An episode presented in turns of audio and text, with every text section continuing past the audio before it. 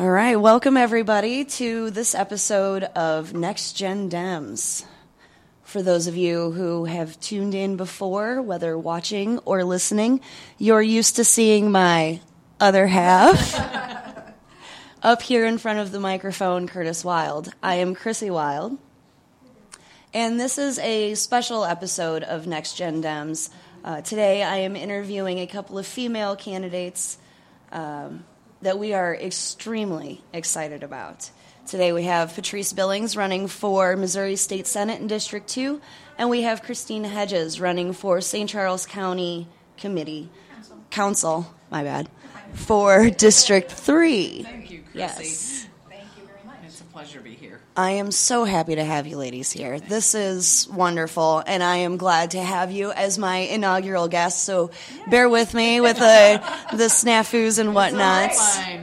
Uh, we are here today at a new broadcasting place. Uh, this is Good News Brewing Company. We are at 30 or 330 Sonderen Street in O'Fallon, Missouri. This is a cute little local brewing company. They brew their own beer. They have wood fire pizza that is actually really, really It's good. delicious. Um, it's a cute little place, and you should come and check it out. But that's where we're at today. Uh, ladies, welcome. Um, Patrice, Yes, State Senate, State Senate District, District, 3. District 2, yes. Right. It's Where- actually the largest state senate district in uh, Missouri, population-wise. It covers um, western half of St. Charles County, from Cottleville, taking in St. Charles Community College, all the way to the Warren County line to Uh-huh. Oh, the wow. west, uh, north to the Lincoln County line and the Cuivre River, and then south to Augusta. There's actually 15 towns and cities and uh, townships uh, within the district. Oh, So- my. And, and as you know, um, our legislator uh, legislature has 34 state senate seats, Right. um, and uh, only nine of those are Democratic, and uh, That hurts. uh, it, it does. I That hope to be hurts. number 10. yeah, absolutely. And we're hoping to flip a few others too so that we it. can get you some more help in there. And Thank you for that. Yes, absolutely.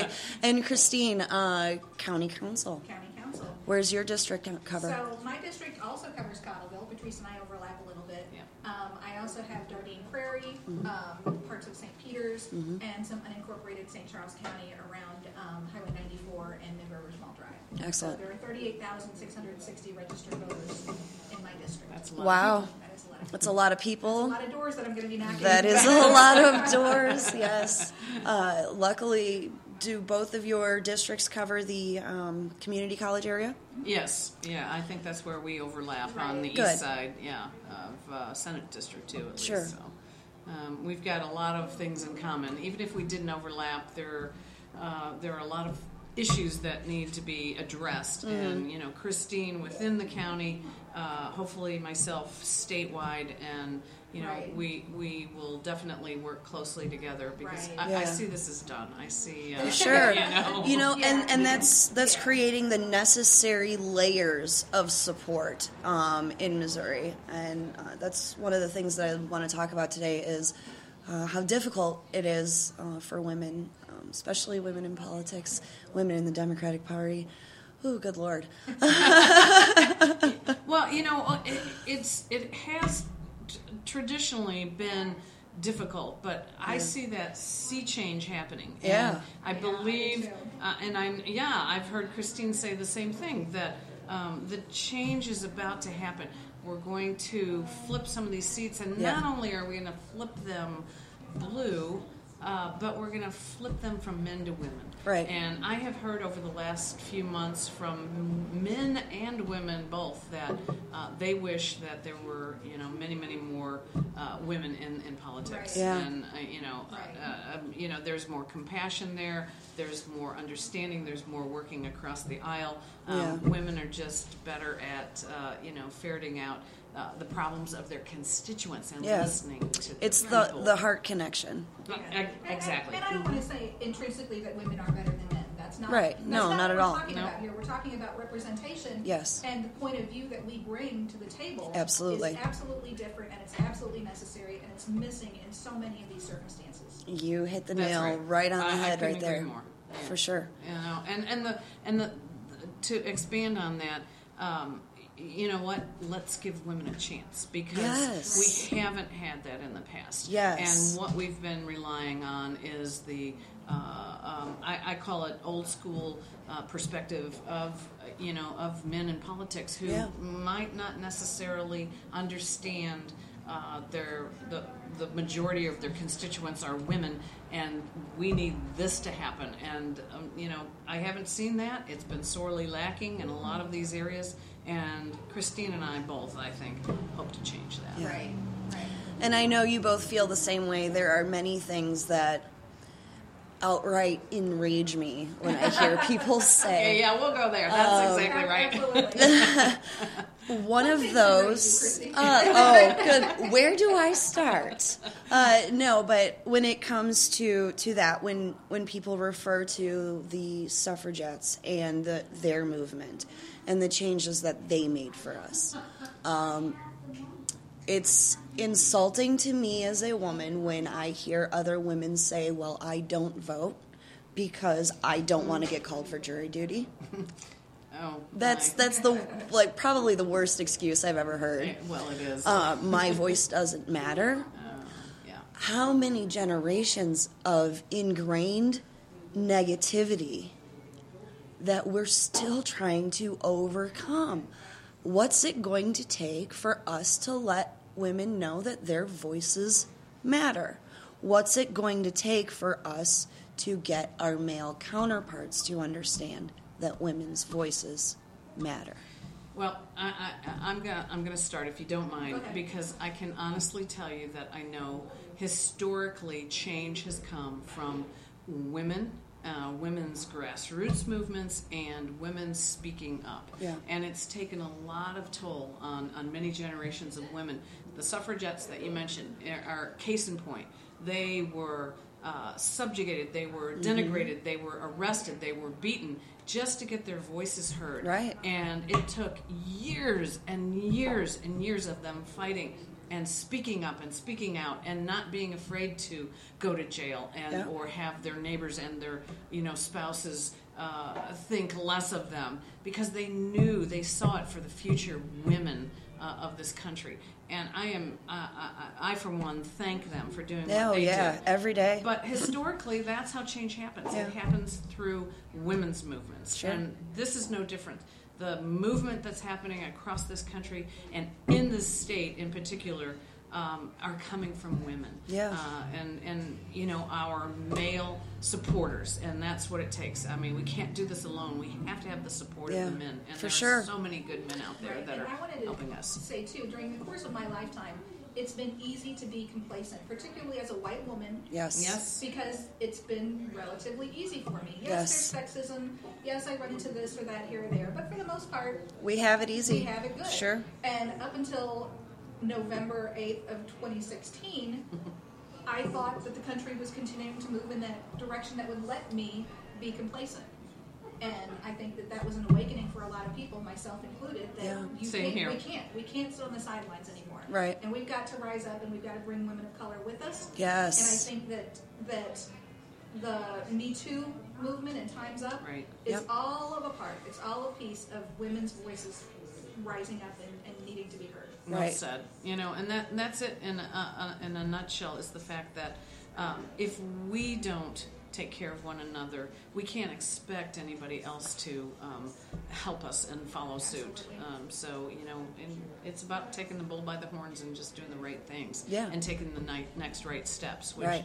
I see a lot of women doing. Yeah. And you are a prime example of this, having this podcast and giving voice to, you know, the the changes that are happening and the women that are involved in this change. So um, that's a big part of it, you know, is getting our voices out there.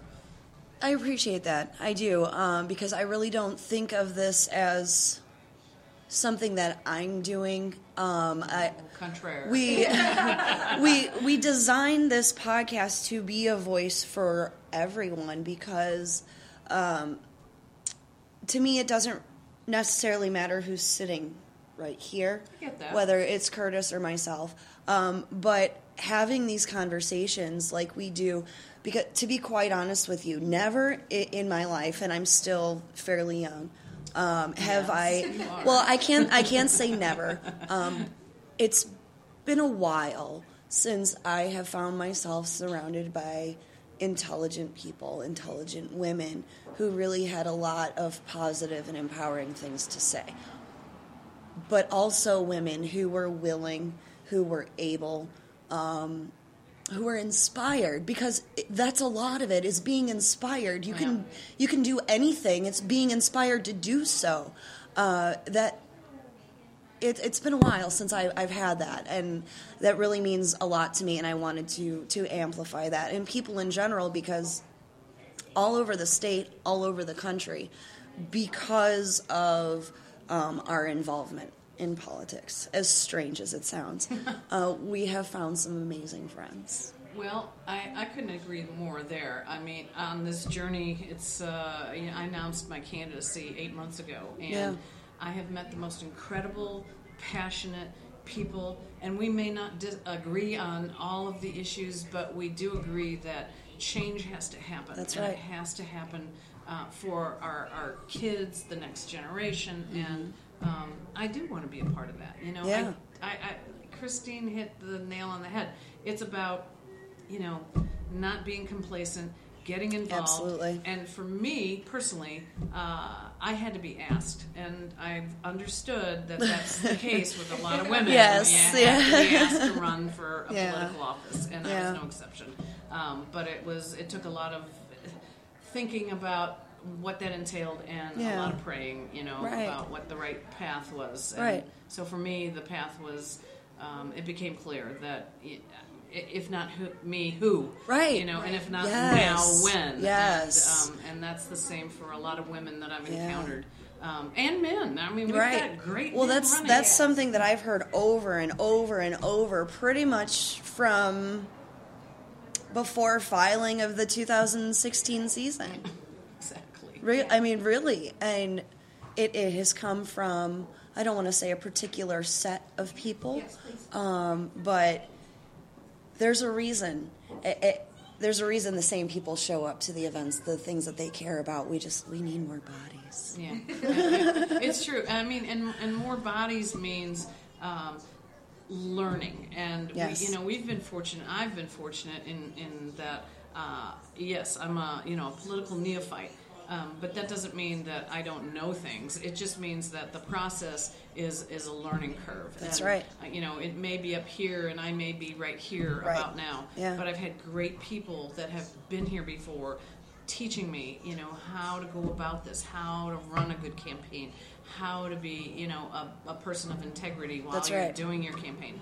And um, it's uh, And you know, while you're while you're doing that, um, at, on a, on a side note to our viewers, since we are here recording live during business hours, uh, we told our wonderful waitress Casey to go ahead and check on us, um, and we didn't mind. So everyone, say hi, stop in, and say hi to her.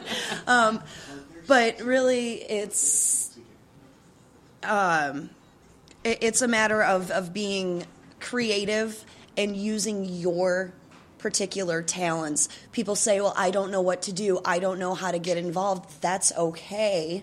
Use the talents that find something. There's there's so many things that need to be done out there. Show There's yeah. so many Yeah. ways that you can Right. use your talents.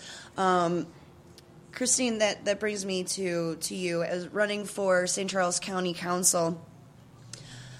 How do you think that your particular, your unique set of talents um, brings to what do you bring to the table and, and how are you using those? So, in both my professional life and my personal life as a youth group um, leader, Mm-hmm. uh, I do a lot of planning, facilitating, coordinating, Sure. negotiating. Um, I- spent uh, multiple years in, in IT as a business analyst, Mm-hmm. which is sort of a liaison between the uh, development, the developers, and Sure. the business. So you have to translate the needs of the project Right. from both sides into language people can understand. Interesting. And that's a skill that I think will be very useful in my work on the council. Sure. Um, so yeah, and and when I first got involved, I just started joining groups. Right. When I first Right. and and, and my journey to uh, running for county council was that I looked around and I realized that going to meetings and marching and networking was great, but it wasn't going to move the needle Right. as far as making the change that I wanted to see Sure. happen. So I started looking around to see what I could run for. Um, a state office was sort of out of the, uh, you know, out of range for me because I can't spend six months of my life in Jefferson City because Right. of my job. Right. Um, but county council was something that I could do, so I Yeah. started showing up for meetings and getting involved and learning, and, and so I think there's a lot of good that can be done bringing my voice to the council. Absolutely, I I agree. Um, and just in the the short time that I've been around, I've noticed that St. Charles County Council. Uh, when they talk about swamps, it's one of the first things I think about. um, because I, I've paid attention and I've remembered back to the years that I wasn't really paying attention. I've always been a voter, not always paid attention. Shame on me. Same, same Yep. here. Um, and I am so glad that somebody like you decided to take the bull by the horns and and step up because that's kind of a scary arena. Um, there are people I hear who decide to run for uh, other statewide seats because they don't want to run for county council. so good on you. Good on you. Yes. Maybe I said No, no, I think I think you are you are right where you should be. I believe that. Wonderful. And Patrice, how about you? What um what personal talents? Uh, I know you have many, Well, thank you. I appreciate that. um, but which one? You know, how in particular do you think uh, is that going to not only help you in your campaign, but when you win? Well, thank you, and that's the way I look at it. I see this as done. Um, I come from uh, a background of public service. For uh, almost 29 years, I was a public servant. I was a, a police officer, a police Right. helicopter pilot, and I, I want to First female in the nation. That's right. Thank you for that plug. Um, I and I've been involved in many, um, not only women's service organizations, but uh, organizations uh, around the state that um, are, uh, you know, nonprofits that help the people in their con- Right. communities and, and the constituents and so forth. So I want to continue to serve. Right. And this this is the next level because what I've seen is that um, some of the people, and uh, especially my opponent in this race, are, are not there for the reasons that No. uh, most people want to serve the public. Absolutely. And that's just those words serve the public. Um, some of these people are there for their own agenda. Mm-hmm. Yep. And um, whether it Money could be that, it could be that, it could be, uh, you know, uh, a, a right wing agenda that uh, discriminates and is uh, totally um, uh, against a certain segment of the population.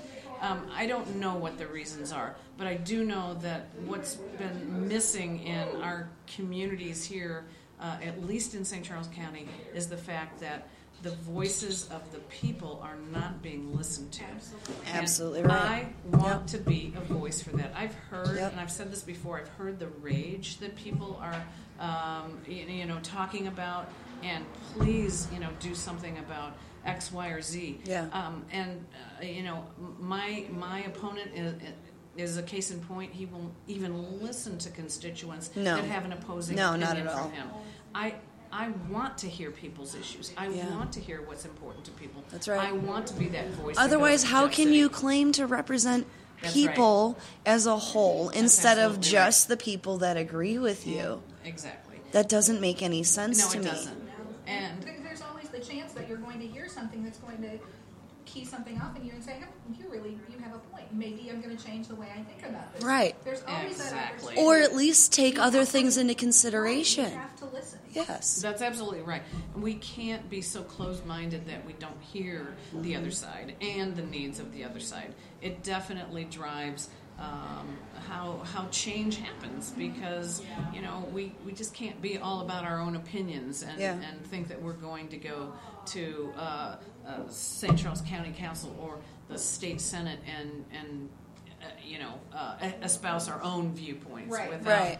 You know taking what the people really want. Yeah, you know, to, absolutely right. Their opinions to heart. And I've I've heard people say, you know, even if I don't personally uh, agree with something, if my constituents tell me or are overwhelmingly in favor of something, I will vote in favor of of what they want. Yeah. When did that change? Uh, I mean, you know, when, when did Right. it come become? When uh, did we stop serving the people and That's it. start serving corporations that are not people? That's the problem. It's That is the problem. Big, big, huge, dark money. Yes. Uh, big business. Yes. And everything that drives that. Yep. Instead of you know, let's look at our overcrowding school situations. You know, communities that are growing leaps and bounds, but don't have an answer to uh, education problems. Because How dare us expect or ask them to fully fund our educational systems? That's right. That's right. Uh, let's take a look just in St. Charles County about the traffic and infrastructure problems Right. that we're. I mean, it's wonderful that we're growing, but we're not addressing the problems that come with that growth. Right. And this is just one region of in St. Charles County. That's right. So in St. Charles County, how do you think that you would be able to facilitate that conversation um, to alleviate those concerns and, and those issues? So I think it has to do with the budget and Yeah. how that's handled and how the, the county executive proposes to allocate money in the budget. I think there's a huge problem there. I think there's a lot of cronyism. Yes. And I think there's a lot of you scratch my back and I'll scratch yours. Absolutely. And in the meantime, roads are falling apart, right? In the meantime, there are things that are not getting done. There are services that are needed in the county that are not being provided for. As of December 2017, the county health department stopped providing STD testing. Yeah. Oh my gosh, I didn't know that. Yeah. And, Wow. And, and they claimed it was for budgetary reasons. There's, there's I can go on about the health department. They uh, canceled two back to school immunization drives last year because they didn't have their staff because they were losing staff. Well, just so people know, for actually a bit cheaper, um, you know, for people who struggle or don't have health insurance, the the services that St. Charles County no longer provides, St. Louis County does. Right, and that's who they refer them to. That's Yeah. in the article that I read. And that's They said, sad. We're going to refer anybody who needs STD testing to St. Louis County, despite the fact that the the rate of rise of STDs of incidents in the county have increased over the last 15 years. They've continued to go up, and yet. So, does that coincide at all with our um, uptick in intravenous drug use as far as opioids and things like that? That I don't know. It, it It could very well. It, yeah. it could, but the the larger uh, issue is the fact that people. Thank you so Thank much. you. The people are paying their taxes to have these services, not to have these services withdrawn and se- and being told that we have to go to the next county to get these services. Well. I don't pay taxes in the next county. Why should I? Exactly. Exactly, and then we become a burden on that county. You know, Uh-huh. Absolutely. that's passing the buck, and Yeah. Christine's And- got it right. The people who most would take advantage of STD testing at the county health department are people who don't have a general practitioner, who don't have insurance, Yeah. right? So they're hurting the least fortunate people in the Abs- county. oh, absolutely. Yeah. and, I- I and hear a encouraging them to go someplace Yes. else because they don't want them. Yes. Rather than helping them, Yes. they try to encourage them to move away. And see, that's that's a problem that Mm-hmm. If you can't afford it, move away. Well, if you don't like it, go somewhere else. That's insane. It's about denying a problem even exists. Yes. It exists. I'm Yes. sorry. No, you're and right. the fact that um, if we close our eyes to this, then nobody will think that we have this problem. Right, Instead right, of right. addressing it for our residents that live here and Yeah. helping them, uh, it's again, it's taking. Um, uh, the services that are needed and just saying we don't have that problem i don't see anything do you Yeah. and you Oh, yeah. and moving it to another county. Missouri has been really good at putting blinders on Yep. To, you're right, certain issues, and the rest of the country is looking at us like, what's wrong with you? Oh, it's not our citizens. We're, I promise you, we're not all that crazy. It just happens to be the people who can get the most corrupt political money to get in there to make these decisions and claim that they're the voices of the people. This state blows my mind. Have you have we come a little be, become a little backwards? Uh, we are um, we're regressing. Yes, And that's what I'm afraid of. That the NAACP has issued A travel uh, a ban. travel ban. Uh, I mean, I do not. Uh, I mean, I s- totally agree with their. Yeah. And, it's listen. I went It's to sad. a legislative update in August of last year, where the St. Charles County elected officials, um, both state and uh, county, Mm. were there scratching their heads about why this state can't attract growth and uh, more population. Oh, really? Populations moving into certain parts of St. Charles County, but they're moving in from other parts of the state. We are losing populace because of our antiquated. Uh, thinking about certain segments of our population. That's right. And by discriminating against those certain Yes. populations and by uh, eroding one Yeah. women's rights and uh, health care options Right. and uh, you know the fact that our our uh, rural areas are closing schools and Yeah. hospitals Exactly, directing funds away from the places who, who need it the most or places who need it just as much just because, you know, county or town A has a higher population of, of wealthy people or people who make a higher median income. And in St. Charles County, we see that because St. Charles County is the wealthiest county in the state of Missouri. Absolutely. But you go other no places- That less fortunate people in the county should not be served. Yes. Just because That's right. the median Thank you. in this county is over seventy-one thousand dollars. Thank you. And there are unfortunate people in this county who need help. Yes. And they're not getting it. And Yes. There's why absolutely no wouldn't we- reason why wouldn't why they Right. Why wouldn't we want to help our neighbors, our communities? I just don't know. You know what they understand that tell you? They tell you if you if you want help, you can go to a church.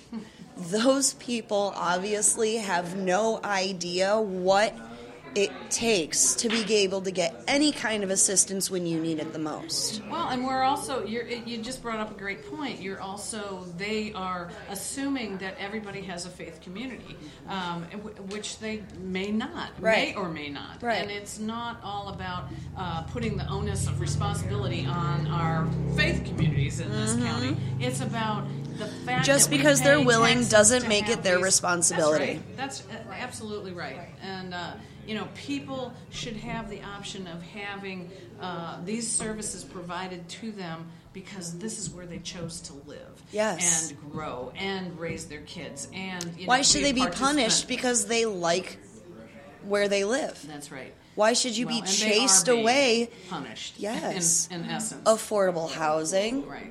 We're lucky that you can find produce markets in St. Charles County to make produce affordable for people who can't afford it. The lack of public transportation. Public Yes. transportation. Huge issue. Thank you. Huge issue here. That was one of the things that, that floored me the most when I moved. I'm not originally from St. Louis. Um, I was born and raised in Chicago, the Chicagoland area. So my have experience, public transportation yes, my works. experience with those things is, is very different. And when I came here, um, first time I ever took the MetroLink, I thought that that was just one line of the whole system and i said well where's the map of the rest and I, of course i felt really stupid when he told me that that's all there was Yeah, you would think. and and I just I didn't get it. I said, but the St. Louis area is so big.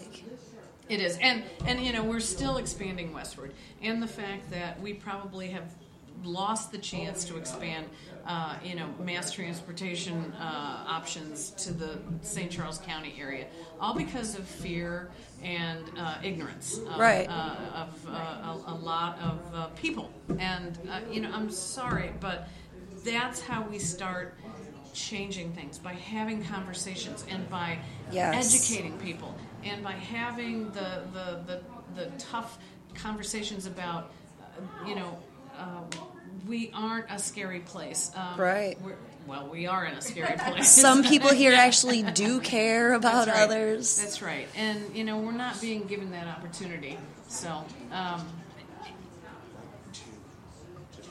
we're getting our, our producer uh, uh, giving us some direction here so but you know it's it's interesting because um, until we start having those bigger uh, conversations Right. uh, and letting people have options to think about you know nothing is going to change Yes. and um, if people don't think they have a way out, don't right. know where to look for a way out, they're they're wondering where they're going to get their groceries next week. They're wondering if they're going to have electricity next month. This is not okay. There has to be a solution. And and actually that was one of the things that I wanted to, to ask you ladies, being that your districts overlap within St. Charles County. Um, I saw something recently that said that um, MoDOT may be considering uh, a solar highway, um, kind of as an experiment, on 70. do you think one that that's a good idea? Um, and what? How do you think we can uh, make it more appealing for them to want to do that here? Well, I, I think innovation and new technology has to be brought in, and all of these options have to be at least explored because we won't know what is going to work and what won't work and what we can fund and what we can't fund Right. without experimentation. Yeah. And um, you know, uh, I don't profess to be uh, a, technical wizard. I don't know how a lot of these systems will work Mm-hmm. or how we can fund them. But we have to have start having those conversations Right. to right. know if it's even a viable option. Um, if we don't talk about it, it's never going to happen. Right. So That's right. I think that Yeah. innovation is wonderful. I am Yeah. all for renewable energy, and I think that the I've heard that proposal before about turning the, the roads into putting solar panels in them. Yeah. Um, my main concern would be questioning how they would get paid for, because the current government bodies that rule both St. Charles County and statewide, I'm pretty sure that they would be encouraging to turn it into a toll road. And I am very firmly against privatizing Yes. our highway system. Yes. There's no way I would vote for anything that, that implemented a toll, even if the benefit was the solar. Being Well- from Illinois, I tell you, tolls are not my Well, favorite and, thing. And, I, and on ladies, I got to tell you that I'm I'm open to that. I, I really am, and so that's where you know what we can have a conversation Sure. and Right. disagree about. Yeah, these things. absolutely. because Oh, we can't be friends anymore. No, and that's where a lot of people end it in, in just there. But I am always open to options. You know, Right. um, the tolls, even privatization, um, they do work. Um, and I think the main issue that That's- I've heard, I just had a conversation with somebody from MoDOT uh, last Tuesday when I went down to file in Jeff City. Uh, the main op- opposition is, has typically been um, privacy issues Yeah. with regard to uh, putting um, technology on a person's car and being able to, uh, you know, read who they are, where they are, what time of day, and so forth. Um, those just- issues are are you know very concerning to a lot of people. Sure. Uh, not that everybody. Is it any world- different than a GPS system, though? or, or Cell you know, phone? going on Google, An or, iPad? uh, or Facebook, Any of or- that? yeah, no, not really. But you You're know, just giving up your information to different people. I think you know Who- what, yeah. I, I'm, uh, I, I don't have a problem with the way you feel about that. I do think that in the future um, we can't continue to rely on uh, fuel taxes and or Yes. sales taxes increasing. Yes, um, it hurts the economy of, of especially small towns. Yeah. and, and uh, Look at in the Kansas. state. But there have to be viable options, and I'm I'm open to looking at toll roads. You know, I just I always have been. Um, You know, honestly, I think that there are places where they work, and then there are places where they are overworked, meaning they charge way too much. Um, and I do understand that maintenance of roads is different in different areas, it requires different things. Um, but if we use these renewable energies and these new technologies to create these better roads, um, then the need for continued maintenance um, would most likely go down if we are open to finding a way uh, to do so. Um, like with, with salt and stuff like that. I know that's usually a big issue in St. Charles County is having enough salt for the roads and things like that.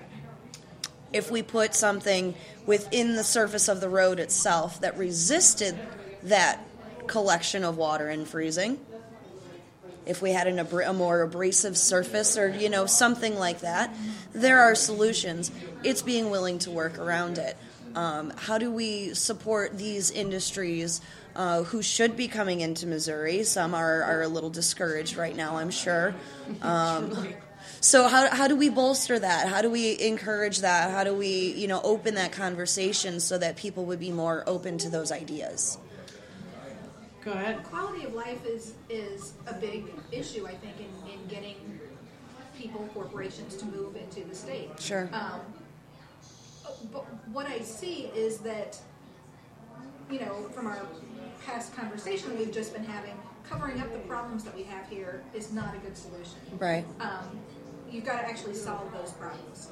Um, and just I reforming things like the police departments across the state, um, you know, it's just it, it, you've just got to start doing better. You've got to start serving people better, Right. And that, and you can prove to corporations that you are a state that cares about people, rather than just cares about giving big tax cuts or you know the big corporations. Y- y- If a company wants to move to the state, that's fantastic. But if their employees don't want to live here, then what do you win? That's the bottom line, and it is about bringing people into a uh, an area in which they want to raise their families Right. and thrive, and Right. you know have their relatives visit, and um, you know do all those things that people expect in um, you know metropolitan areas and, and and even in rural areas. But it is, I think, you know, as I said before, about changing the uh, awareness that we should be celebrating differences of everybody that we live and work around and try to attract people uh, from our LGBT community, from our minority communities, and from innovative tech companies that have cutting edge ideas in medicine and uh, you know the sciences in how to build better roads that last longer. And um, you know all of these situations it takes a lot of people to be able to bring these ideas forward you know and then we can Yeah. worry about how to pay for them but we, we, we don't need to pay for anything if we don't have any ideas Yes. and our ideas are being you know are leaving the state in droves Right. And, uh, Because we have so many systems that when they were first implemented, they were good ideas because they were the next step. But right now, it seems really hard to get people to see the next step beyond that because they say, well, what we have has worked so far. No, not not really. It's no longer serving its intended purpose without being a burden. Well, and, and to add to that, I think what we're seeing, especially from a lot in our uh, uh, of our elected officials right now, is they're thinking four, five, maybe ten years down the road, and for their own uh, terms in office, they're not seeing fifty years down the road. It's a very It- short-term mindset. it- it- exactly, and we we can't do anything, any good in this Yeah. state unless we see the big picture and try to reach into the future and and, and see what that looks like. Yep. You know, and, And I wanted to put a plug in for public education too. Go for because it. If if the state could find a way to fund fully fund public education from pre-K all the way up through college, just just to make our educational system robust. Yes. If we could build a world-class educational system here in this state, people would be flocking to this state. that's right. They want to know how be we did it. Begging They, corporations to move here. Yeah. yeah. No, you're absolutely right. There's a lot of great minds out there. Unfortunately, uh, uh, you know, a lot of the, the power brokers in the state are are really all about themselves and, Yeah. and pushing their own agenda and not what and and they don't see, as I said, that big picture about what's really needed here. Right. Uh, They're not concerned with planting the seed of the tree whose shade they'll never sit under. And I know that everyone that's is, has used that and, and heard that before, but that is that's exactly what it is. Yeah, and growing up, I always heard my parents say, "Oh, I want you to have a better life than than I had," and and I understood that. I appreciated that. I came from a union home. You know, my dad was a sheet metal workers union for many many years uh, until he retired, and then so I saw the benefit of that, but I also saw what it provided. Um, and the the seeds that it, it implanted in me and in my, my beliefs and my my um, convictions, so to speak. But uh, where else? Not not everyone is, is fortunate enough to come, you know, from a union household, but we, they still deserve those those good things, and we still have to look at what we're doing not as what we're doing for us, but what we're doing for future generations. Well, you know, and I hear that, and I hear, labor is the backbone of this country and Always. this state. Yeah. And uh, to think that, um, again, uh, the powers that be in this state, our own governor, his one of his first acts Hmm. in office was to try to eliminate the prevailing wage in this Yeah. state. Uh, the fact that we have passed and he Yeah. signed a right to work bill in this state. It just goes to show you that they don't get it about the people No. that live in this state. No, and they don't value skilled trade That's right. work. That's right. Or the economic viability of families that you know have these jobs and are able to Right. And how much they support their. And community. that's right. That's absolutely right. And if we do away with that, we are just going to continue to roll over for big business and those that don't want to pay experienced labor they don't want to pay for uh, people that are educated in their field Yeah. uh, people that are skilled tradesmen and Right, women right. and you know it just it galls me no end Oh, to yeah. think that it it is all about big business and big money that's you know being put in their Yeah. pockets And Christine, I know an issue that has come up within um, St. Charles County and municipalities within St. Charles County recently, or at least within the last couple of years, is um,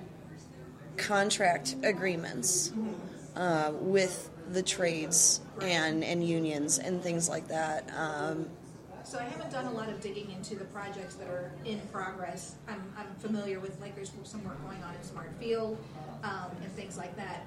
Um, but I am committed to having project labor agreements, PLAs, associated with any kind of infrastructure work that the, that the county um, engages in. And a lot of the infrastructure work that they do is in partnership with MoDOT. uh-huh. So I don't know what sort of rules, you know, um, Are in MoDOT workers there. unionized too?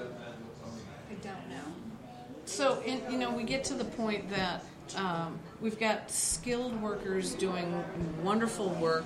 Um, if you take that away and we become a state that doesn't have a prevailing wage, that pays uh, union wages to skilled workers, what we're going to have are unskilled workers coming Yes. into the state. We're going to have shoddy contracts that are being awarded for low dollar, um, and we're going to have uh, buildings that have traditionally been uh, built for 100 year survival. We're going to have 15 and 20 year uh, uh, buildings being built. Right. Planned And- obsolescence. That's you right. end up paying more in the long run. And get less. Than, right. Absolutely. Than paying more upfront and getting something that's quality. And That's a- right. another angle that that I've seen, um, because safety isn't as much of a priority. I know with unions, I know every single union worker that I know that I have ever met is safety is always number one. Exactly. Absolutely. To everything It's that they do, That's right? right. Yeah.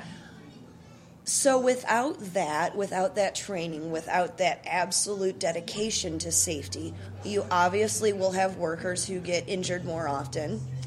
Exactly. It's some risk, may it's right? a huge risk some may have health insurance some may not does that not in the long run like you said end up costing more by putting a financial burden on those who cover the medical bills of somebody who wasn't taught how to do their job safely Well, you, you know, it all goes back to let's get let's just talk for a moment about this sham right to work. Mm-hmm. So what they're uh, uh, saying, in essence, is that um, people have the right not to join a union and not to have to pay union dues to take care and represent them in their workplace. Uh, I'm sorry, but that's also already an option. Right. So they're they're adding another layer of that. What will happen is the fact that if people don't go out and vote, you know, and no matter whether it's in the November election or August or wherever they want to move it, Right. If they don't uh, continue to fund. Um, unions that can collectively bargain and that can stand up for their workers' rights, then it just then will erode those unions. It will bust those unions, and people will start making minimum wage or a little more without the quality of work that's being uh, put into That's right. factories and projects and, and, so and then forth. nobody's going to want to do those jobs because they're not getting paid worth a damn for the work that they're doing That's right. And, And- it puts and- Missouri into a race for the bottom. That's right, Absolutely. you know. And it, it will communities turn us into Kansas. I mean, look at Kansas. Look at Indiana. Right. People in Indiana claim that they have a great economy, and while they are not, I don't believe they are the bottom 10. Um, while that may be true, the workforce is the skilled labor, and of course, most of the people that you hear say that spend their time behind a desk all day. The people who work skilled labor jobs are making less. It's hurting their families, and they want to know why the the ghost town are becoming more common. Yeah, Drive exactly. across the country. It's so sad to see places that you could tell where beautiful, bustling communities are now next to nothing because people have been chased away because they couldn't make a decent wage to care for their family where they were living.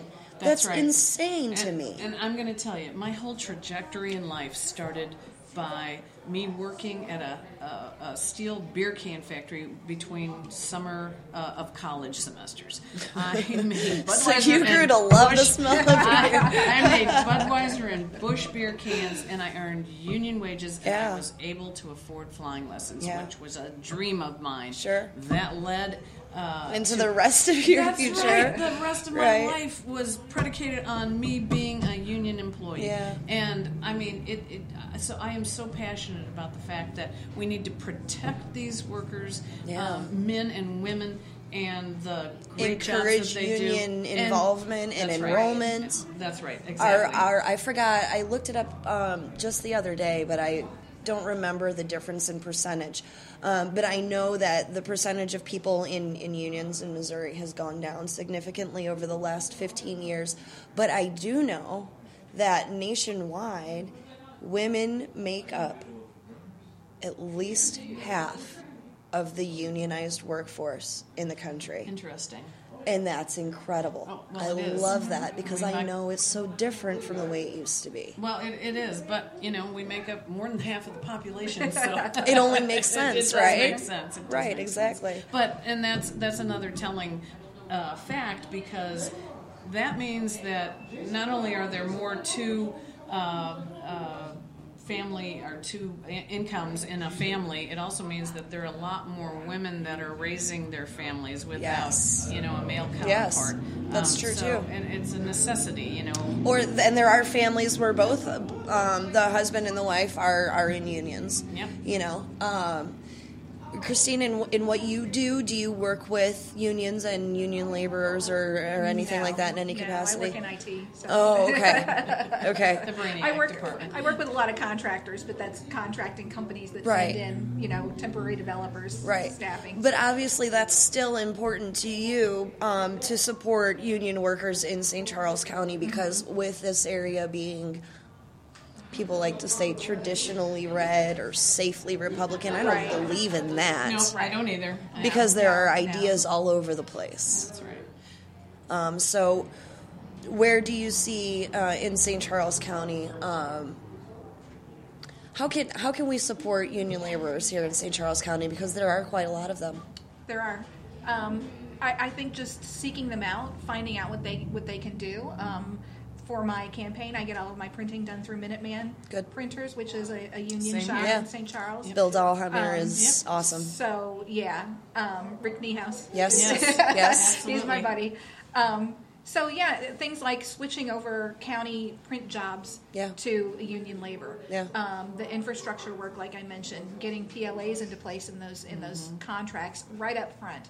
Um, from everything I've heard, uh, projects that have a PLA in place come in usually either under or on budget and under or on time, as opposed to projects where things are scattered all over the place, nobody's cooperating.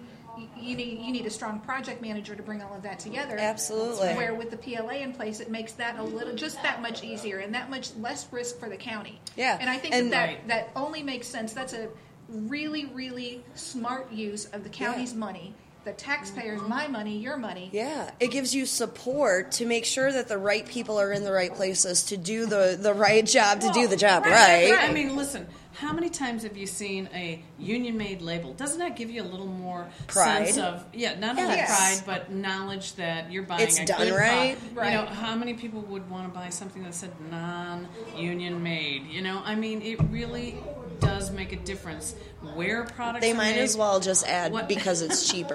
Right. Yeah, no, right. no, exactly. But I mean, it, it's true. I mean, we we value the work and that goes into uh, not only corporations, but our you know from our labor force and uh, the fine job that the, those men and women do. And Yeah. I'm I'm proud to buy a union label, you know, sure. product. Um, and and it goes a long way in knowing that. A lot of these things come from our own communities, you know, Yeah. um, and I want to support that. That's right. Um, I don't And know that's what- anybody that doesn't. Right. Yeah. That's why when we bought a new car, we were very adamant about our new car being, you know, American Union made. And you have quite a few options for cars that are technically American made, but ones that are American Union made, it, it's it's getting narrower and it's very frustrating. But at the same time, I trust the work that they do. I've driven union made cars for the last 10 years except maybe one you know um, We all but do our part. yeah, Right, we, we right. sought it. We purposely sought that out for that purpose. Um, do you come from a union household at all?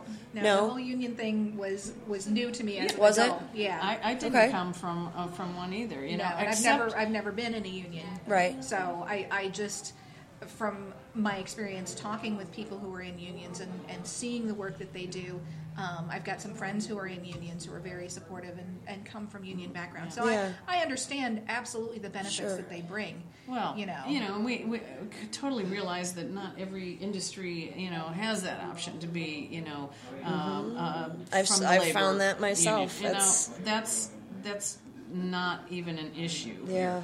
The issue is the fact that people in this state are trying to take that right away from people Who- and yes. uh, again you know we talk about why people aren't attracted to moving to this state there's a case in point you know um, they People think it's don't going to know what attract they have provided for us. no, that's that's right, and uh, I'm sorry, that's a lame, lame excuse. And uh, uh, one of the things that bothered me no end was the fact that our governor, for one, and a lot of the state senators, uh, Republican state senators, said, "Oh, but uh, we would join 28 or 29 other states that are right to work."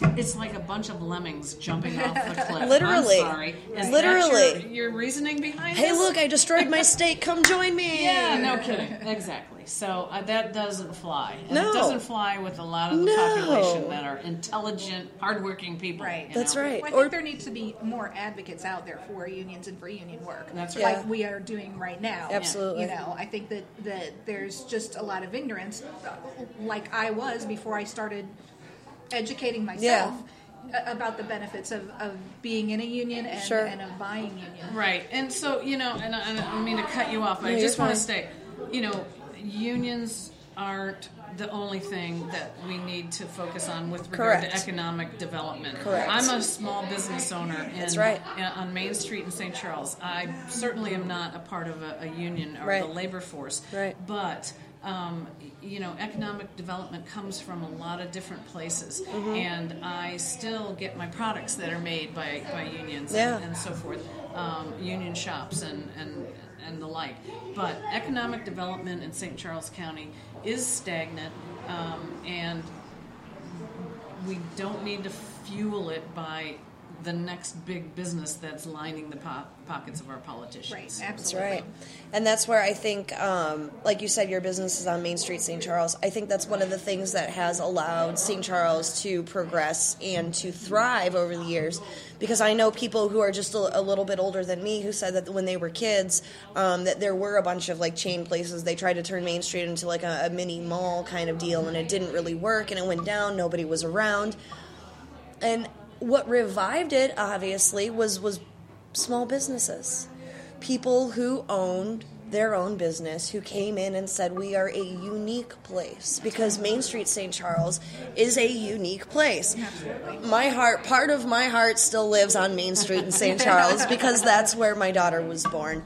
Um, and if I could afford to buy that building to will to her someday, I would. There you go. Um, but it's it's about the community coming together and doing those things and supporting those people and, and bringing them in and making them feel welcome, making feel them feel like they want to stay instead of chasing them away. Unfortunately, as a professional, I belong to a profession that doesn't have a union. I honestly don't know of any massage therapy unions around the United States, and that's extremely unfortunate because that's one of those businesses that, um, as an up and coming, booming industry, once we finally were able to obtain uh, regulation as far as licensing and things like that in different states, now our battle is fighting people who claim that they are small businesses, which I, I'm I'm technically a small business. Right. I have worked for multiple small businesses as a massage therapist, but you get others coming in and they charge less. They do things that might be a little questionable, uh, you know, things like that. And that's why they get business is because they charge less and they look great on the outside and their memberships are cheap and this, this, this, and the other. And what people don't realize is that they are treating their workforce like crap. Well, you know, it happens in, in every industry. It really does, um, unfortunately. Yeah. And so that's why, you know, we as uh, small business owners need to uh, take pride in the way we represent our own businesses, uh, how we can attract new customers um, with quality and um, make it an experience that you know the competition doesn't give even if they're a little lower priced it doesn't matter because you know knowing that we uh, care about the customer That's and um, you know their outcome um, and their experience It's goes that a long personal way. connection That's, right. And that's what that all about, comes too. back and I to think you should absolutely name your business. Well, Butterfly we're our Moon. butterfly moon. Thank you, Christine. I would be remiss. Yeah, we're 814 Yeah. South Main Street. Brenda would not be happy if you uh, did not she would not. Thank you for that. Sure. Oh my goodness. and Christine, I'm sure you feel like in what you do, it makes your job easier to connect with people, to bring people together, to create that conversation and facilitate that understanding and agreement. Um, do you feel like having the softer touch of, of a, a woman kind of gives you a, a slight advantage in that? Absolutely, it Yeah. does. And uh, I, I've, I've had this conversation actually when I interviewed for my current position. I'm a software development manager about having the soft skills and being able to facilitate conversations Yeah. with people and, and, and having that point of view where people don't view me as being terribly aggressive or, or An adversary uh, right Unapproachable, adversarial right. absolutely um, although I, I have been characterized as um, oh gosh relentless That's, that's that's not a bad quality. Relentless, persistent, those are good qualities, I but think. but no I, I think that being able to facilitate conversations in the work that I've done particularly when there are disagreements or things that happen between the development side the business side things can sometimes get contentious. Sure. and having me as a middle person to, to pull back pull people back and say let's take a look at what's really going on here. You know let's get to the bottom of the issue. And i think that that sort of skill is essential in in the political arena Nec- Well, yeah, I- I absolutely find that necessary. You couldn't have said that better, and it's it's about the nurturing nature of Right, women. yeah. And I was I found the the same thing in police work. Women uh, historically have been able to talk down volatile situations, Yeah. um, just Right. using uh, you know verbal cues. There's a reason Uh, they, I believe, they tend to prefer women in hostage negotiation and things like that, right? Well, you know, it, it go and it's the same thing. It's going to be the same thing in politics. Yeah, You know, because it is women can- hostage negotiation. women can work uh, across the aisle. That women can work with men. Yeah. Women can work with each other. Yeah. Women, you know, Most of the time. exactly. You know, uh, but it's uh, it's that I think that nurturing um, quality, the the quality of being able to listen to one another, Empathy. Empathy, think a lot exactly. of empathy. And Yeah. so, and I think that's one of the reasons that women are running in record numbers for office today because That's so they true. do have empathy with Yeah. uh, their their constituents and uh, things that they've seen that uh, aren't being addressed. And Right. so, and they seem to pick up little details that maybe, you know, glossed Overlooked? over in the Yes, past and things like that, but details that end up being quite significant. Um, yeah, I, I really, I think you said it, you said it best there. I don't, I, I haven't seen a time, and when I was a kid, my parents were voting, you know, for Reagan and, and Bush and, Sure. and you know Clinton and and things like that and the process as I always went with them you know voting was always important. Uh, but no one ever put an emphasis on how important it was for me to vote as as a woman. And that's really disheartening because I have a daughter and I want to make sure that she knows that when she's old enough her voice matters that's so exactly much and just as much as anyone else's. How did How did we miss that? Well, no kidding. how did we miss that over time? I hear from a lot of young people that just don't have the desire to be part of that process. I couldn't wait to vote. You know, I know. when I was the same 18. way. I couldn't wait. And now, you know, the the population that's least likely to vote Yeah. are, you know, 18 to I went with 24. friends because we were all excited to be able to vote for the same for the first time. You know. And I, I remember finding where I could research, you know, not only candidates but issues, and it was something Yeah. that was always important to me. Sure. Um, that I don't believe yes. probably has remained so important to that younger generation. Those are the people we need to get out there and vote. Yeah. Um, the older people vote. Um, we just do, you know, and Yeah. consistently, and for everything, and that's wonderful. But until we change that uh, demographic of uh, the age of voters, you know, we're probably not going to see a big change in what's happening out there. And I think that the younger voters are now becoming, or the younger generation are becoming more progressive. Yeah. They understand that. Um, you know the, the the mores and the morals and the ideas of the, their parents and older generations are becoming somewhat antiquated Yeah. unless they were you know For sure. um, you know very very uh, a centrist household you know moderate household the progress has to happen and they, Yeah. they want it to happen so Well, I'll tell you what, my daughter uh, is 20, and she is every bit as progressive as I am, but she doesn't vote. So if one of you guys could talk to Oh her. my and- goodness! yeah, no. there ought to be a law you know I know.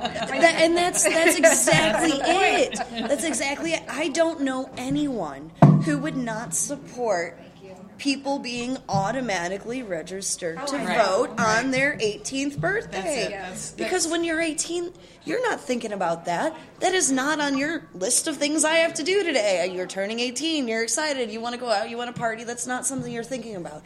And you shouldn't have to. It should be automatic so that everyone is. Still, not everyone will take advantage of that right, Mm-hmm. that civic duty.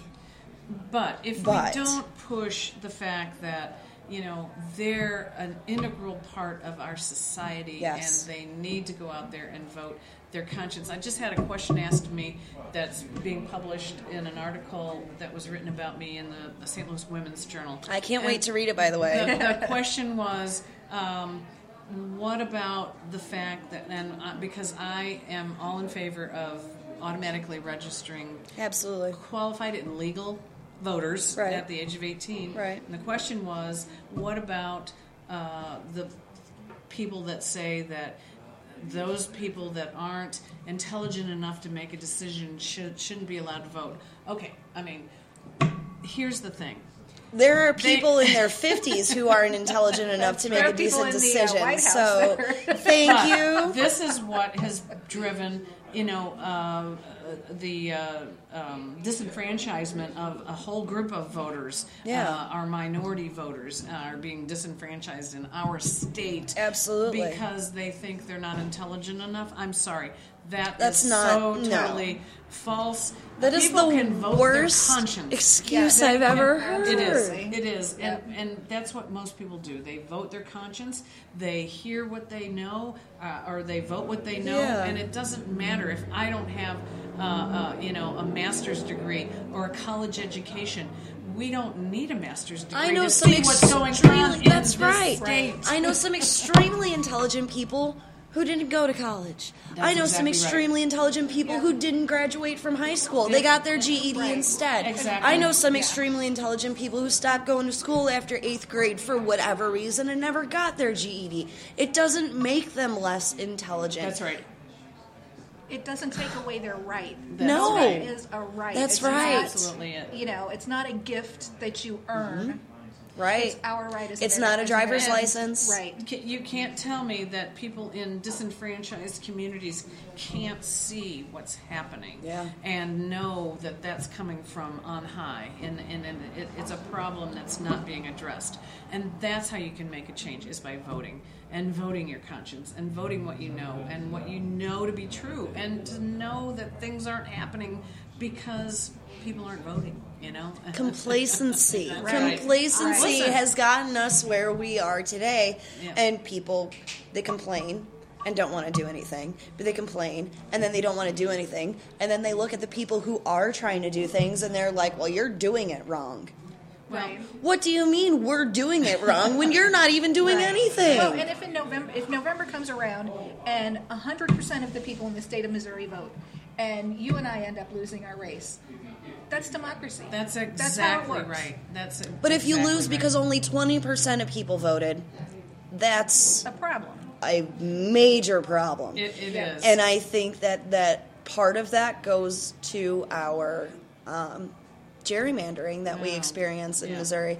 I mean, Curtis uh, uh, is running for state rep of District 107, which is where we're sitting right now. And if you look at it on a map, it looks like a dolphin swimming down the, hall- the highway. yeah, these lines. So what you were just drawing animal pictures on the state map, or, um, and something like that. it makes no sense. We should.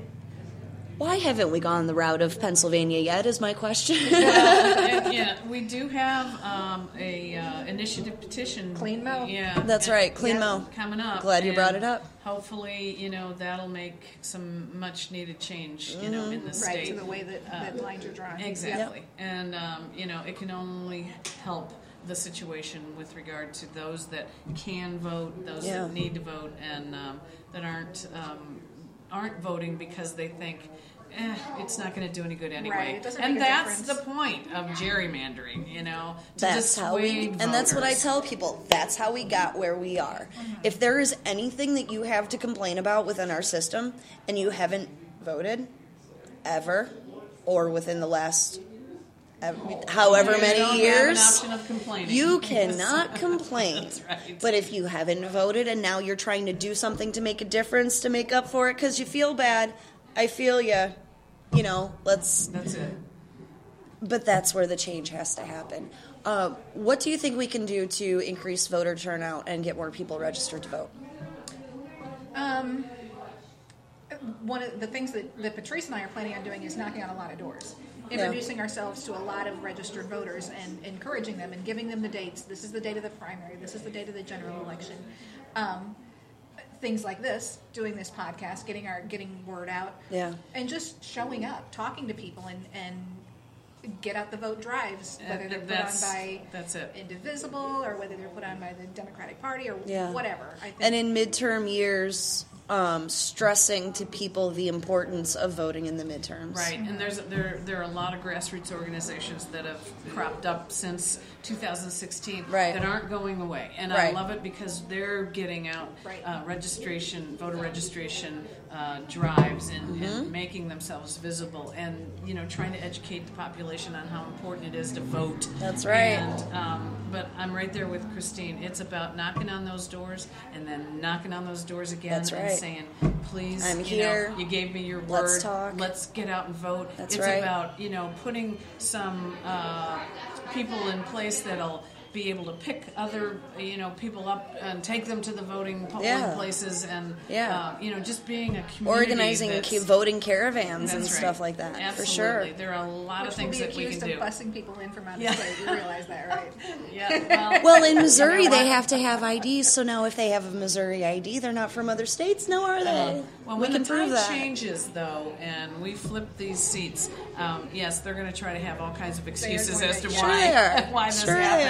They because they. They yeah. couldn't. They couldn't fathom the fact that people are tired and need a change and Right. want something to I happen. couldn't fathom that they would might have actually done something wrong. Right. Right. There's a ton of passion out there. There Yeah. is. and I've known a lot of people that are fired up, and and you can see it in every single special election that we've had since the November 16 No election. doubt about it. Texas is turning blue, y'all. I know. Never thought I'd saw that. I'd see the day. I. Absolutely. I know. I, I do believe we're going to do this, and and it does take the fact that we uh, believe that this is going to Yeah. happen, and convince the voters that we know that this That is it a great can happen. That's right. Right. and that we can make a difference in in their lives and Yeah. their communities by being their representative. Yeah. Yeah. And as I said, it's been sorely missing in a lot of these uh, counties and districts and state senate um, seats because they go there for their own agenda and not the uh, the the needs, and they don't see the Yes. needs of the people. And some of them now we have their voting records to prove it. Right. Yeah, that's exactly right. And people can look those things up for themselves as well and do their research. And they those which brings me to the fact that they have made those things and finding those things difficult on purpose because they don't want people to they don't want people to find out. Um, and even though the internet's been around for a while, it really hasn't been until n- recently Right. that anyone is really or a lot of people really have taken initiative to find those resources, find those things, to share those things, and making those transparent for people. Um, some people don't want to take the time, so we have to find a way to bullet point them real quick while we go to the We'll- doors we'll and talk to them we people. get- Right, when we get talk to to the them. doors, That's right. Yeah. For sure. um, do you guys remember? Uh, I don't remember exactly what year it was. Something tells me it was 2004 when MTV had a big voting registration, a big get out the vote initiative. Thank you. All right. Exactly. So I love that idea. Yeah. Um, I wish we could find a way to to create a wave like that, but now I, I don't know that, you that's know necessary. It's think- kind of creating itself. I think the Parkland kids are are kind of spearheading a lot of that. They are so out there encouraging I agree. kids their own age to register or pre-register. That's right. And they they understand the stakes. yeah. They do, and and as we talked about earlier, talk about an articulate, eloquent, intelligent group of kids. You know that are uh, being uh, told by uh, some of the uh, adults with. Uh, differing opinions that they're plants and they're actors and you know their parents put them up to it i say go for it and That's keep right. up the momentum and continue to be a voice of, of reason Please, because yes. the adults aren't doing it Yes. and they see that and they want a better world for themselves And if these are their things that they're doing as teenagers, can you imagine what they're going Oh to my do when they're our age? I know. Well, you know, I, I, I follow them on Twitter, and uh, if you want to follow me on Twitter, I'm at Christine for SCC. Um, but yeah, whenever the, the kids tweet stuff out, I, I'm always out there liking them and retweeting. And, and you know, one of them posted something about how discouraging it was to hear all of the things that are being said about them. And I replied to her, I'm like, big hugs, just keep doing what you're that's doing. right That's That- right. we have to be the uh, That's right. you know the encouragement for them as well And you're going to unfortunately find a lot of people who um, see that as a target on you because you support people Mm-hmm. Yeah. that are trying to make a difference. Absolutely. Um, and I'm, need- o- I'm okay with that. That's yeah, right. And you have to be. so am I. I You think- have to just brush it off. We are going to be on the right side of history. Absolutely right. Amen. Absolutely right. I, I agree with that 100%. And and that's that's it. You know, um, we uh, are doing what we feel is needed. Um, a lot of women are stepping up. A lot of men are stepping up. Um, that want to see these changes happen, and now a lot of our youth are stepping up. And you know what? We're not going to put the genie back in the bottle. Right. So if if people expect things to continue in the same vein that they have over not only just the last couple of years, but in some of these states, such as Missouri, in the last ten years, um, they've got another thing coming because Yeah. we're, we're out there, we're, we're coming to make changes, and we're going to do this. I do believe it. I fully agree. I fully agree. And I know you both have an uphill battle. Um, we're all kind of feeling that. But I do believe that your your support base uh, in Missouri has grown. Um, albeit by a little resistance uh, from from a, a large population, but I think now you finally have uh, female candidates in general, and I'm not just talking about within the Democratic Party, but in general, female candidates have a larger support. Um, but female candidates within the Democratic Party have a lar- larger support now. Um, I think minorities have a, li- larger support now. Those who want to step up and run for office, and we need more of them. We need right. more of them to step up and be heard because that's what is going to to change people's minds. That's what's going to open people's hearts. That's right. We need we need more minorities. We need more women. We Yeah. need more people from the LGBT community. Yes. We need more people of, of different faith groups Mm-hmm. uh, besides uh, Christians. We need Muslims. We need um, uh, Jews all- and Baptists Exactly. and- exactly. yeah, for sure. me. And- Everyone. but it takes all of us, and that's what makes this country great. It's the differences. It's Yes. you know, it's not our our same old same old. It's Right. everybody's differences that make things go around. Absolutely. And differences of opinions, differences of backgrounds, um, but focusing on on creating the goal that it's all for. And I know people f- find it a little creepy when you say the greater good, but that's what it is. If you're doing what you're doing for the good of all mankind, it will not only come back to you, um, but it increases uh, the wavelength and more good Well, things that's right. happen. Uh, uh, love is, is is what drives uh, everything. It Yeah. really is, and you know, if we could just show more of that in the world, um, then there, we're on to do great things. Um, because hate gets us nowhere. That's And right. uh, I've seen too much of that, and it's got to stop. Yeah. And if we don't do it now, um, we're not going to see it happen. So um, you know, we've we've all got to be the the stewards of. Uh, the next generation of our planet of doing the right thing and all we can do is focus on our own little corner of the world you Yeah. know and Right. be good role models Absolutely. and you know uh, make the the younger generation proud of somebody that represents them instead of an embarrassment uh, so Oh, for sure. you know i'm i'm all about uh, doing the right thing for sure.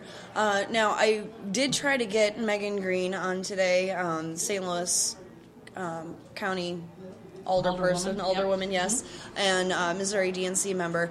Uh, but unfortunately, she's in New York, I believe. Oh, bummer. I know, lucky her, right? Uh, but one of the that's one of the things I wanted to talk about because it also relates to St. Charles County too. Um, buffer zones around places like Planned Parenthood. Now, we must realize that if those buffer zones were in place, they obviously wouldn't put in there that it's just around Planned Parenthood. That would create protest buffer zones around other areas as well. Um, which, as somebody who has, has gone to different protests for various reasons, I'm okay with as long as they don't try to put us in a free speech zone pen. Right. We've all seen how that works Right. for them. it doesn't Uh, right. uh, but how do we create that that safety barrier and buffer zone for places like Planned Parenthood and, and places like uh, even youth in need and homeless shelters? Is that something that you think that we could do here? Would that be good here? Is that That I don't know. So the Planned Parenthood in St. Charles County, which is on Mid Rivers Mall Drive, Right. uh, doesn't do abortions. Right. They only do STD screenings, you know, health screenings and things like that. Um, so I don't think that's really necessary. I don't think I know. I, I know at one point some years ago, uh, the St. Peter's City Council was going to try to deny uh, Planned Parenthood a license to continue operating in the county, and a lot of people showed up to protest that. So that was that was a good move. But um, I, I don't know that I don't know that there are any places in the county where that's necessary. Yeah. If I heard of some place, then I would certainly be all for people being safe in do going about their business. Um, but you know, and I, I've done quite until of, Westboro Baptist Church comes to town? Right. Well, there is that. So yeah, maybe some kind of ordinance for I, I don't know hate speech the- or well here's the thing. With regard to that that particular buffer zone the idea would never have even come up if it weren't for the fact that people that need to be buffered are are there to do harm and are there to cause problems. Um, you know, demonstrating and protesting is a whole nother matter because people are expressing their First Amendment rights. They're talking about something that needs to change. But with regard to just Planned Parenthood, as an example, the protesters uh, or the people that are adamantly opposed to uh, others going in for their well woman exam or For uh, whatever reason, just to go in and ask questions, Uh, they still right. get harassed. That's right. They're there to do explicit harm Right. to others. Absolutely. And that's where a buffer zone is needed. I have no problem with that whatsoever. I agree. Um, but uh, it, it, it is, and it should be case by case basis um, with regard to where those are implemented. But the fact that they're even thought about is due to the, the, the propensity of violence that Yeah. could happen in those areas. Absolutely. yeah. So. Agreed. So instead of being like a, a blanket, all of these places get this buffer zone. You think it should go by the place? Um, should it maybe be at the discretion of the person who owns the business or runs the business or I think it, it charity? should be at the request of uh, a viable uh, entity that feels that their uh, uh, clients are being put in jeopardy Yeah. or are possibly harm harm's way, and so yes, I Yeah, think makes it's sense. you know a request that should be submitted uh, and you know reviewed. Absolutely, absolutely. Um, I know another major concern that I have heard within conversation, uh, even here in St. Charles County, even though with St. Charles County being the richest county in the state of Missouri per capita, um, there is still a significant population here who don't have health insurance. We were kind of talking about this earlier when we were, you know, discussing an event that happened last summer. Um, even the gap in the ability for pregnant women to receive care, either through private health insurance or public health insurance. Um, FYI, for those listening, that gap does exist. Big time. It does, and it hurts everyone who falls into it. Um, where can we make changes? Obviously, the the healthcare for all that's really really big, but that's more than what can be done on the local level. That's state, that's federal, things like that. Right. What can we do within our community to help people who don't have access um, that's not being done? Or how can we um, create the conversation here that universal health care is imperative to the way that our community thrives? Well, first of all, I think that uh, the Medicare for All under the Affordable Care Act needs to be implemented here in Missouri. Mm-hmm. Um, the fact that it wasn't is a disgrace, and that's part of the reason that people are still slipping through the cracks. That's right. I agree. You know, um, at a local level, I don't know how much there is that could be done. I think a lot of it has to be done at the state level in order to make sure that every resident of the state has insurance. Because I don't know that the that the county council, for example, beyond the Department of Health, has any, you know, influence in that area. And Although- obviously, there's more that the county Department of Health could be doing. It could, yes. Uh, re- reinstating STD testing. Um, there are other things that they could be doing, you know, perhaps working more with pregnant women in the community, um, prenatal care that could be, you know, subsidized. I, I don't know what's, what's um, doable feasible from a budgetary perspective, but that's definitely something that needs to be looked at. I do know uh, that uh, when St. Charles County, uh, they may still, but I know that if you um, like sign up for the WIC program and things like that while you're still pregnant, there are certain requirements that they have for you to be involved in the program. And while I understand a lot of that, um, like parenting classes, things like that, for uh, for people who need them. Um, for it to be a requirement is kind of a slap in the face for people who are into their adult years and feel like they have a handle on being parents. Uh, that's kind of harmful. Instead of focusing energy on that, why not focusing energy on making sure that women can get to their OBGYN monthly checkups? Right. What do you think, Patrice? Well, listen, I it's kind of timely. I just had a meeting uh, Friday evening with um, uh, four different OBGYNs, and uh, they operate both in St. Charles County and in St. Louis City. But, uh, you know, the unfortunate part is that their hands are tied with regard to the regulations and the insurance industry and how they dictate to them as physicians. Um, so the insurance industry ties their hands on That's what they're correct. able to do for people. They do. What happened to the Hippocratic Oath? Well, they they can treat them if they. I mean, they can treat anybody. Yeah. But with regard to what procedures, that, right. right. Procedures are done, or reimbursement, or if you go into an emergency room thinking, you know, um, they the insurance companies can still deny payment of emergency room visits. Right. Um, and Anthem was the biggest uh, violator of that. Um, and doctors uh, that are supposed to oversee um, the uh, um, discernment of what you know needs to be paid and what should be paid aren't even looking at these these things. They're letting you know nurses and so forth Yeah. uh, decide who who uh, who should be reimbursed and so forth. Anyway, their hands are tied in a lot of respects about what treatments they can give their patients because the insurance won't allow it. Um, and they're frustrated just like we are. Um, also about, um, and we get into all different kinds of healthcare issues.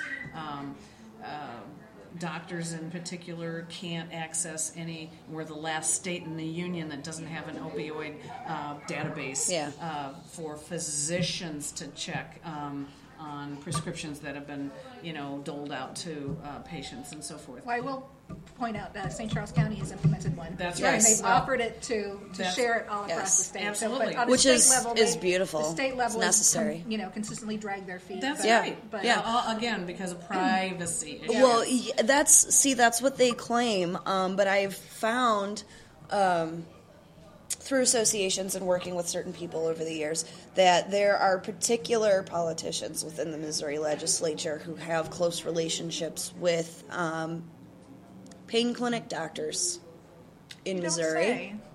Um, the most offensive ones being in the St. Louis area, believe it or not, which I do, uh, which allows people to come in from other states and go there uh, and, and utilize their services to get whatever they want without actually having a need for it, uh, without actually having any kind of prescription. And then that either gets out into the community by, you know, resale and things like that, or it helps to perpetuate and create the opioid epidemic um, just in the last two weeks, I, I don't know anyone who um, has died of an opioid overdose, um, at least within the last 10 years. But I know people who do, and I see how it affects them.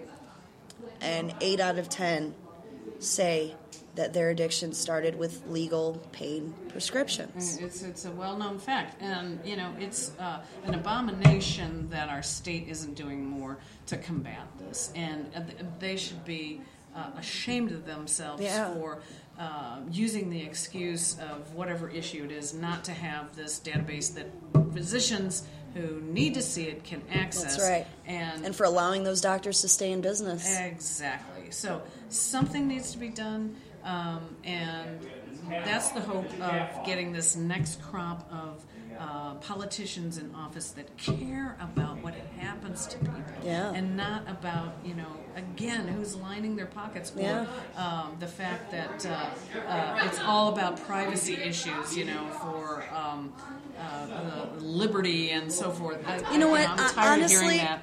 I don't really care to know if any of my neighbors use painkillers. And you wouldn't be able to know. Right. You know, exactly. anyway. Exactly. And that's the privacy issue that they. I really. That that's not the point.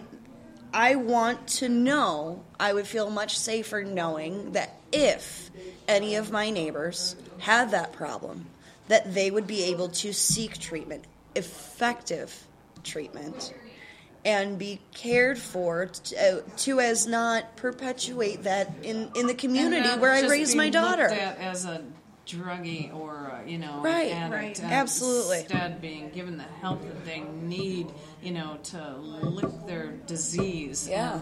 and, um, you know because it is a disease emergency room doctors have been one of the biggest advocates for that because they see they are the front line i mean aside from the paramedics they are the front line of seeing what that does to people that's right listen my opponent is is a physician and I and, and he should be ashamed of himself for yeah not you're absolutely right backing a statewide opioid database that other physicians can and access. And I- Right. Yeah. And I want to point out the flip side of that is that because this is such a problem, there are a lot of medical professionals out there who are reluctant to prescribe any of these drugs to people who actually do need them. Yeah. To, to, you know, I had a friend who had surgery recently, and they sent her home without with a, uh, an instructions to take a leave or, or you know, Advil, Yeah. because they didn't want to prescribe a painkiller because prescription painkillers are so terrible. Well, a you, lot- you will get addicted if I give you a seven day so prescription. why are we not looking at alternatives why are we not looking at what we can give them instead why are we not looking at at eliminating the source of that really, addiction Really, because because a lot of our politicians are being uh, funded by big pharma. Yes. and that's that, Yes. that's the bottom line. You know, and Big pharma, big chemical. I mean, they're literally going to kill us all, and that's their purpose. That's exactly right. They make money off of keeping people sick so that you keep going back and buying their drugs, and now you're on eight different kinds of medication vicious- to treat all your. cycle. That's exactly right. You're absolutely right. Uh, I, I feel like we have had a wonderful conversation here today, ladies. Me Well, too. we have. And if you would allow me to just give some addresses Please that do. people can go I, to. I want you to plug your campaign. I want you to plug your, your website. I want you to plug your Twitter. I want you to plug Great. anything you have. And then, Christine, I want you to do the same thing. And then I'm going to do the same thing for Next Gen Dems. Well, good. Um, so people can find out more information on my website, which is billings4senate.com. Four is spelled out F O R. Uh, I have a Facebook page of the same name uh, slash Billings for Senate. My Twitter account is at Billings for Senate with a four, uh, number four. And um, I'd be happy to um, entertain any people that want to subscribe to the website. Um, I, I answer all of my emails and so forth. Uh, Patrice at billingsforsenate.com. And I very much appreciate you having us, um, you know, on and Yeah, absolutely. uh, being able to just have a conversation. Are you on Twitter or Instagram? Uh, Instagram is also Billings for the number four Senate. Twitter Excellent. is at Billings for the number four Senate. Beautiful. Streamlined, just the way it should be. it. I like it. All right. How about you, Christine? Um, I am on Facebook at Christine for St. Charles County. Mm-hmm. Um, I am on Twitter at Christine for SCC, Christine F O R S C C.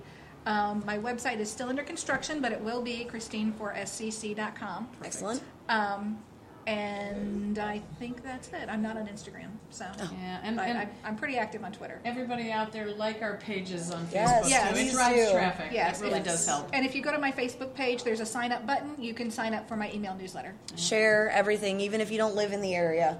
Uh, if you know anyone who does, if you know anyone who lives in the state of Missouri, if you know, you know, share. The more that this gets around, the more that we spread the love, the more um, we can do to help everyone, which is why we're here. Um, Before you go on, I wanted to point out that I'm drinking root beer. Yes. I haven't been slamming Yes, down that's true. I'm Water, water, good news. here, so yeah. I did have a coffee stout, but it was And, and can I just point out one thing uh, with regard to Christine's campaign and my campaign? Christine is running for one district in St. Charles Yeah, County, a- but she will ultimately represent everybody in The St. entire Charles County. county, that's and the same with my Senate campaign. Senate District 2 is where I'm running. Yes. However, there are only 34 state senators in Missouri, so we will represent everybody in the state. So even if you don't live here in St. Charles County, uh, get get involved and and help. Um, donations, contributions of any size are always welcome because we can't. Uh, fight these opponents that have a big pharma in their back pocket and, and big business in their back pocket. That's we right. need all the help we can get. That's right. And that goes back to being public servants, That's right. not politicians. Absolutely. Uh, and on that note, I will take a chance to um, plug Curtis's campaign. Curtis Wild for State Rep, District 107 here in Missouri. Uh, on Facebook is, is Curtis Wild or um, Wild for Rep. Um, it is, what's your website? Isn't it wild for the people? Thank you. Yes, I have so many of these, and he built his website. I don't go on there much. I got to admit. Wild for the people. I read it as he's building, but I don't go. But yes, it is wildforthepeople.com, which is funny because even if you spell it wrong, we own them both. Yeah, that was perfect. That was a great. So if you're not the, the greatest of getting your Y's and your I's and your E's and all that, if you're um, if you have a hard time with vowels, we got you covered. It's all good. Uh, and this has been Next Gen Dems. Uh, oh, don't forget to go and donate. You're going to donate to Wild for the People. You're going to donate to Billings for Senate. You're going to donate for Christine for SCC. Just donate. Just donate. Just donate. As uh, You're Bill- investing in our campaign. That's right. As Bill Otto likes to say, we have all the money we need. It's just still in your pocket. Thank you, Bill Otto, for that lovely quote. I love it, and I'm officially stealing it now. Uh, this has been our first all women's panel on Next Gen Dems. I am Chrissy Wild. This has been Patrice Billings and Christine Hedges. You can see, hear, not smell or taste, but you can see and hear Next Gen Dems on Facebook at Next N E X T Gen G E N Dems D E M S. And you can also follow us on Twitter at Next, which is just NXT Gen Dems. Um, we don't quite have a Facebook up for all of that yet, but you can find us on YouTube. You can find us on Facebook. We are on podcast.com. We are on iTunes, and of course, we are all on Twitter as well. Look us up, share it, spread the love, as we say. And we don't know who our next, um, who are our Could next interviewees. It'll it be could be next right anybody. That's right. Whoever it is will be the right people. But if you have any questions that you would like us to ask future candidates, any questions that you have that you would like to ask these candidates here, uh, if you have questions in general or would like to be on the podcast as a, a Democratic candidate, uh, please just let us know. Reach out to us, uh, ask your questions, tweet your tweets. We love it all. We respond to it all, and we'll catch you all next time. Thanks, Chrissy. This great. has been Next Gen Dems. Patrice, Thank you so thank much. you. Thank you, Christine, Chrissy. thank you. And I'm Chrissy Wild.